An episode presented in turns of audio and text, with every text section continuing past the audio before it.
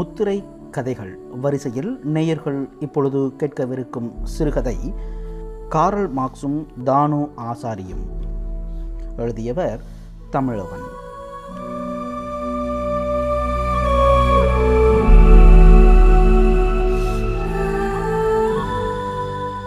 Carlos Sabarimuthu என்னும் தமிழவன் தமிழ் பேராசிரியர் ஆவார்.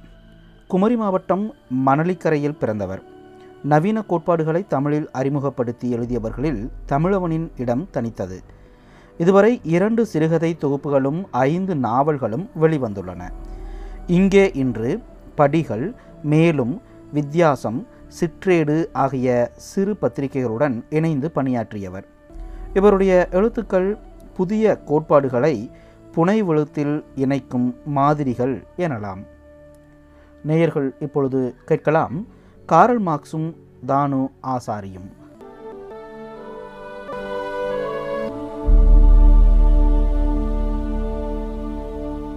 நாகர்கோயிலில் நான் படிக்கும்போது கல்லூரியிலிருந்து விடுமுறைகளில் கிராமத்துக்கு வரும்போது அங்கே இரும்பு உருக்கி அடித்து வேலை செய்யும் பட்டறையில்தான் போய் அமர்வேன். முக்கிய வேலைகளை அங்கு செய்யும் தானு ஆசாரிதான் அந்த பட்டறையின் சொந்தக்காரர். ரொம்ப வயதாகிவிட்டது.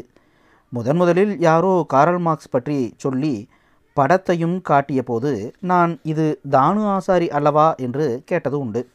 அந்த அளவுக்கு காரல் மார்க்ஸும் எங்கள் ஊர் தானு ஆசாரிக்கும் தோற்றத்தில் அப்படியொரு ஒற்றுமை. அந்த பரந்த முகத்தில் ஜொலிக்கும் கண்களும் வெள்ளையாய் அலையலையாய் நெளியும் தாடியும் மாத்திரமல்ல வேறு ஏதோ ஓர் ஒற்றுமை இருவருக்கும் இருப்பதாக என் மனதில் படும்.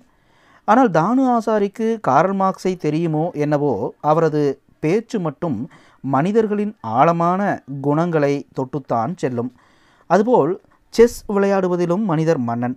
ஊரில் பைத்தியக்காரர் என்று ஜனங்கள் கேலி செய்யும் தாம்சன் வைத்தியர் மீது தனி கௌரவம் ஆசாரிக்கு எப்போதும் உண்டு.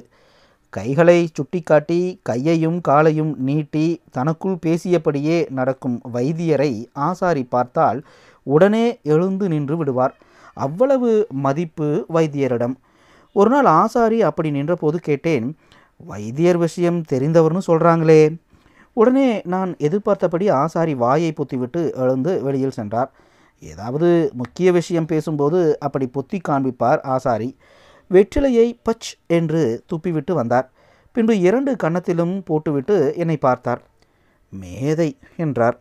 பின்பு நான் இன்னொருவனுடன் விளையாடி கொண்டிருந்த செஸ் காயை காட்டினார். இது எங்கே போகும்னு நமக்கு தெரியுமா? என்றார். நான் தெரியாது என்று கூறிவிட்டு அவரை பார்த்தேன். தெரிந்த ஒரு மனுஷன் அந்த ஆள் என்று கூறிவிட்டு வைத்தியர் போன திசையை காட்டினார். ஆனால் வைத்தியருக்கு உண்மையில் புத்தி பேதலிப்பு தானே எப்போதும் பேசிக்கிட்டு போறாரே என்றேன். அப்போது உலைக்கருகில் வேலையில் ஈடுபட்டிருந்த ஆசாரி என்னை கூர்ந்து பார்த்துவிட்டு ஒரு இரும்பு துண்டை சிவக்க காய்ச்சி அடித்தார். முகத்தில் சூட்டினாலும் களைப்பாலும் வியர்வை வழிந்தது. தாடியில் கரித்தூள். யாருக்குத்தான் புத்தி பேதலிப்பில்லை சொல்லு. ஒரே ஒருத்தனை சொல்லு. பின்பு எதுவும் பேசாமல் இரும்பு பாலத்தை அடிக்க ஆரம்பித்து விட்டார். இரும்பு பாலத்தை அடிப்பதில் ஒரு லயம் கண்டுவிட்டால் அவர் கவனத்தை திருப்ப முடியாது. இனி ஆசாரி பேச மாட்டார் என்று எண்ணிக்கொண்டு நான் அந்த இன்னொருவனுடன் செஸ் விளையாடுவதில் ஆழ்ந்து போனேன். பாருங்க என்றார். நான் யாரை ரொம்ப பெரிய சாகசக்காரன்னு சொல்வேன் தெரியுமா? கையில் அஞ்சு ரூபா மட்டும் வச்சுக்கிட்டு மெட்ராஸ் வரை போயிட்டு வர்றவனைத்தான். பாலத்தை அடித்தவர் ஞாபகம் வந்தது போல் நிறுத்தி சொன்னார். விழுந்து விழுந்து சிரித்துக்கொண்டு இன்னொரு இரும்பு துண்டை எடுத்து நெருப்பில் நிலக்கரி துண்டுகளுக்கிடையில் செருகினார் அவர். புத்தி பேதலிப்பில்லாத ஒருவனை சொல்லு என்பதற்கும் மெட்ராஸ் வரை ஐந்து ரூபாய் மட்டும் வைத்துக்கொண்டு போவதற்கும் என்ன சம்பந்தம்? ஆனால் அதில் ஒரு சம்பந்தம் இருக்கும். இருவரும் புத்தி பேதலித்தவனும் ஐந்து ரூபாயில் மெட்ராஸ் போகிறவனும் சாகசக்காரர்கள் என்று அர்த்தப்படுத்துகிறார். ஒரு நாள் ஆற்றங்கரையில் வைத்தியரை பார்த்தேன். ஏதேதோ பேசிக்கொண்டே நடந்து வந்து கொண்டிருந்தார். நானும் கூடவே நடந்தேன். வைத்தியர் ஓரிடத்தில் நிலையாக நிற்கவோ அமரவோ மாட்டார். எனவே நானும் கூடவே நடந்து சென்றேன். வைத்தியர் என்னிடம் பேசியது என்ன நாகர்கோயிலிருந்து எப்போ வந்த? என்கிற ஒரே ஒரு வாசகம்தான். தன்னோடு நிறைய பேசுகிறவர்கள் பிறரிடம் பேச மாட்டார்களோ? மறுநாள் தானு ஆசாரியிடம் செஸ் விளையாடும்போது இதை கேட்டேன். அவர் கேட்டதுக்கு அர்த்தம் தெரியல உனக்கு என்று தானு ஆசாரி அவரது மலையாள உச்சரிப்பில் என்னிடம் கேட்டபோது நான் விழித்தேன். பார்ப்பா இருளிலிருந்து ஞானத்துக்கு எப்போ வந்தேன்னு கேட்டிருக்காரு. நகரத்தில் இருட்டு இல்லாமல் வெளிச்சமாக இருக்கும். என்று கூறிவிட்டு குதிரையை நகர்த்தி நண்டு பிடியில் என் ராஜாவையும் ராணியையும் மடக்கினார்.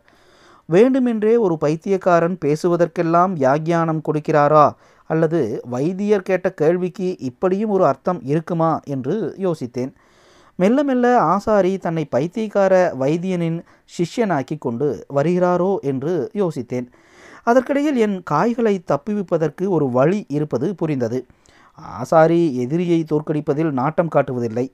புதிய புதிய எதிர்ப்புகளை உருவாக்குவதிலேயே ஆர்வம் காட்டுவார்.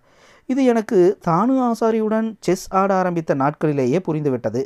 ஒரு நாள் கேட்டபோது எதிரி இருந்தால் தானே தோற்கடிக்க? என்று சர்வசாதாரணமாக சொன்னார். நான் கல்லூரி படிப்பை முடித்துவிட்டு கோவையில் சில ஆண்டுகள் கழித்தேன். தாய் தந்தையருக்கும் வயதாகி என்னுடன் அவர்களும் கோவைக்கு வந்துவிட்டதால் மீண்டும் கிராமத்துக்கு போக வேண்டிய அவசியமே ஏற்படவில்லை. ஆனால் போன வாரம் ஒரு உறவினர் திருமணத்தின் பொருட்டு கிராமத்திற்கு சென்றபோதுதான் தானு ஆசாரியின் மரணச் செய்தி கேட்டு வருந்தினேன். அவரது பட்டறை கூட மூடிவிட்டார்கள். அவரது மரணம் பற்றி யாரையாவது பார்த்து பேச வேண்டும் என்று எனக்கு தோன்றியது. வழக்கமாக ஆற்றங்கரையில் சுற்றியபடி பேசிக்கொண்டிருக்கும் வைத்தியரை பார்க்கலாமா என்று அன்று மதியத்திற்கு மேல் வெயில் சற்று குறைந்தவுடன் ஆற்றங்கரைக்கு கிளம்பினேன். எதிர்பார்த்தது போலவே வைத்தியர் ஆற்றங்கரையில் நடந்து கொண்டிருந்தார். அருகில் போய் நின்றேன்.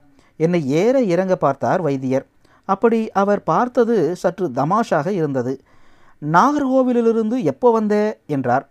நான் இப்போது நாகர்கோயிலில் இல்லை என்றும் படித்து முடித்து வேலை கிடைத்து கோயம்புத்தூருக்கு கிராமத்திலிருந்து குடும்பத்தையும் அழைத்து போய்விட்டதையும் சொன்னேன். கல்யாணமாகிவிட்டதா? என்று கேட்டார். ஆமாம் என்றேன். ஏன் இங்கு வந்தாய்? என்று கேட்டார்.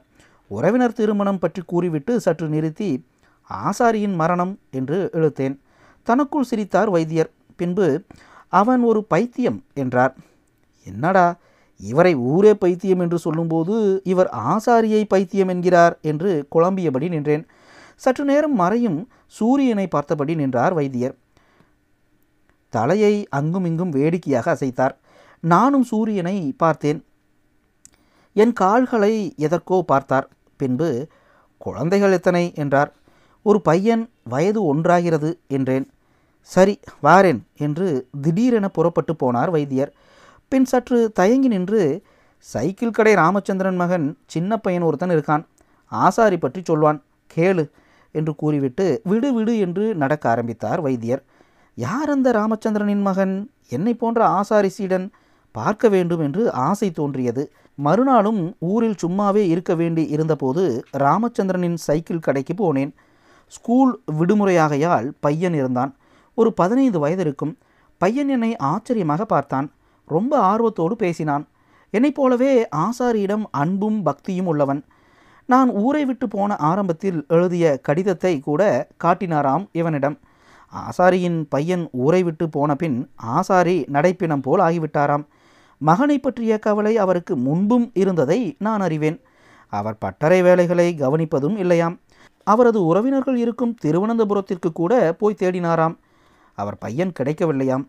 பையன் விரிவாக கதை போல் சொல்ல சொல்ல எனக்கு திக்பிரமையாக இருந்தது. அவன் சம்பாதிக்கவில்லை. இப்படி போய்விட்டானே என்று ஆசாரி வருந்தி மனம் உடைந்து செத்துப்போனதாக நேற்று அவர் தம்பி பையன் சொன்னான்.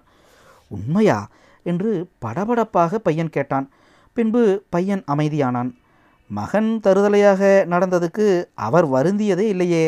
அவர் பணம் சம்பாதிப்பதில் ஆசை வைத்தவர் இல்லையே என்று அவரது மன சஞ்சலத்துக்கு வேறு காரணம் இருக்க வேண்டும் என்று பையனிடம் மிகுந்த ஆதங்கத்துடன் கேட்டேன். நான் ஆசாரி பற்றி வைத்திருந்த பிம்பம் உடைகிறது என்ற ஆதங்கம்தான் அடிப்படையில் என்னிடம் இருந்திருக்க வேண்டும். ஆசாரியின் பிம்பம் உடைந்தால் என் பிம்பமும் அல்லவா உடைகிறது? எனக்கு தொண்டை வறண்டது. ஏதோ நழுவியது போல் ஓர் உணர்வு ஏற்பட்டது. என் கைகள் என்னை அறியாமல் நடுங்கியதை கண்டேன். பையன் ஏற்கனவே காப்பிக்கு சொல்லி அனுப்பியிருந்தான். காப்பி வந்தது. என் மனச்சஞ்சலத்தை பையன் அறியாதபடி முகபாவத்தை மாற்ற முயன்றேன். காப்பியை மடம் மடவென்று குடித்தேன். பையன் சிரித்துவிட்டு சொன்னான் ஆசாரிக்கு பையன் ஓடிப்போனதால் அல்ல வருத்தம். திருட ஆரம்பிச்சிட்டான். சொல்லி சொல்லி பார்த்துருக்கார். கடைசியாக கை கடிகாரம் ஒன்று திருடினான். போலீஸ் வந்து விட்டது இனி மாட்டிக்கோம்னு ஓடிட்டான். அதன் பிறகு இரும ஆரம்பித்தவர் இரண்டு மாதத்தில் போய் சேர்ந்து விட்டார். மருந்து சாப்பிடவில்லை. தானாகவே மரணத்தை வரவழைத்தார். பையன் காப்பிக்கு காசு கொடுத்தான். நான் கொடுக்கிறேன் என்றேன். வேண்டாம் என்று மறுத்துவிட்டான். சற்று நேரம் இருந்துவிட்டு பையனிடம் விடை பெற்று கிளம்பினேன். பையன் பொய் என்று தோன்றாதபடி சொன்னான். பின்பு புறப்பட்டேன். புறப்படுகையில் திடீரென்று ஒன்று நினைவு வந்தது. ஆசாரி கடைசியிலும் செஸ் விளையாடினாரா? அவர் செஸ் விளையாடுவதை விட்டுவிட்டார். பையன் ஏதோ தெரிந்து கொள்ளும் பாவனையில் என்னை பார்த்தான். நான் கேட்காமலே பையன் ஏதோ ஒன்றை சொல்லி என்னை சுக்கு நூறாக்கி விடுவானோ என்ற பயம் வந்தபோது ஒரு கணமும் அங்கு நிற்காமல் விடு விடுவென்று நடை கட்டினேன்.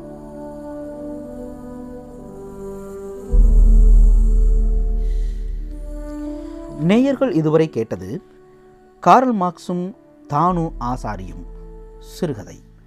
எழுதியவர் தமிழவன்.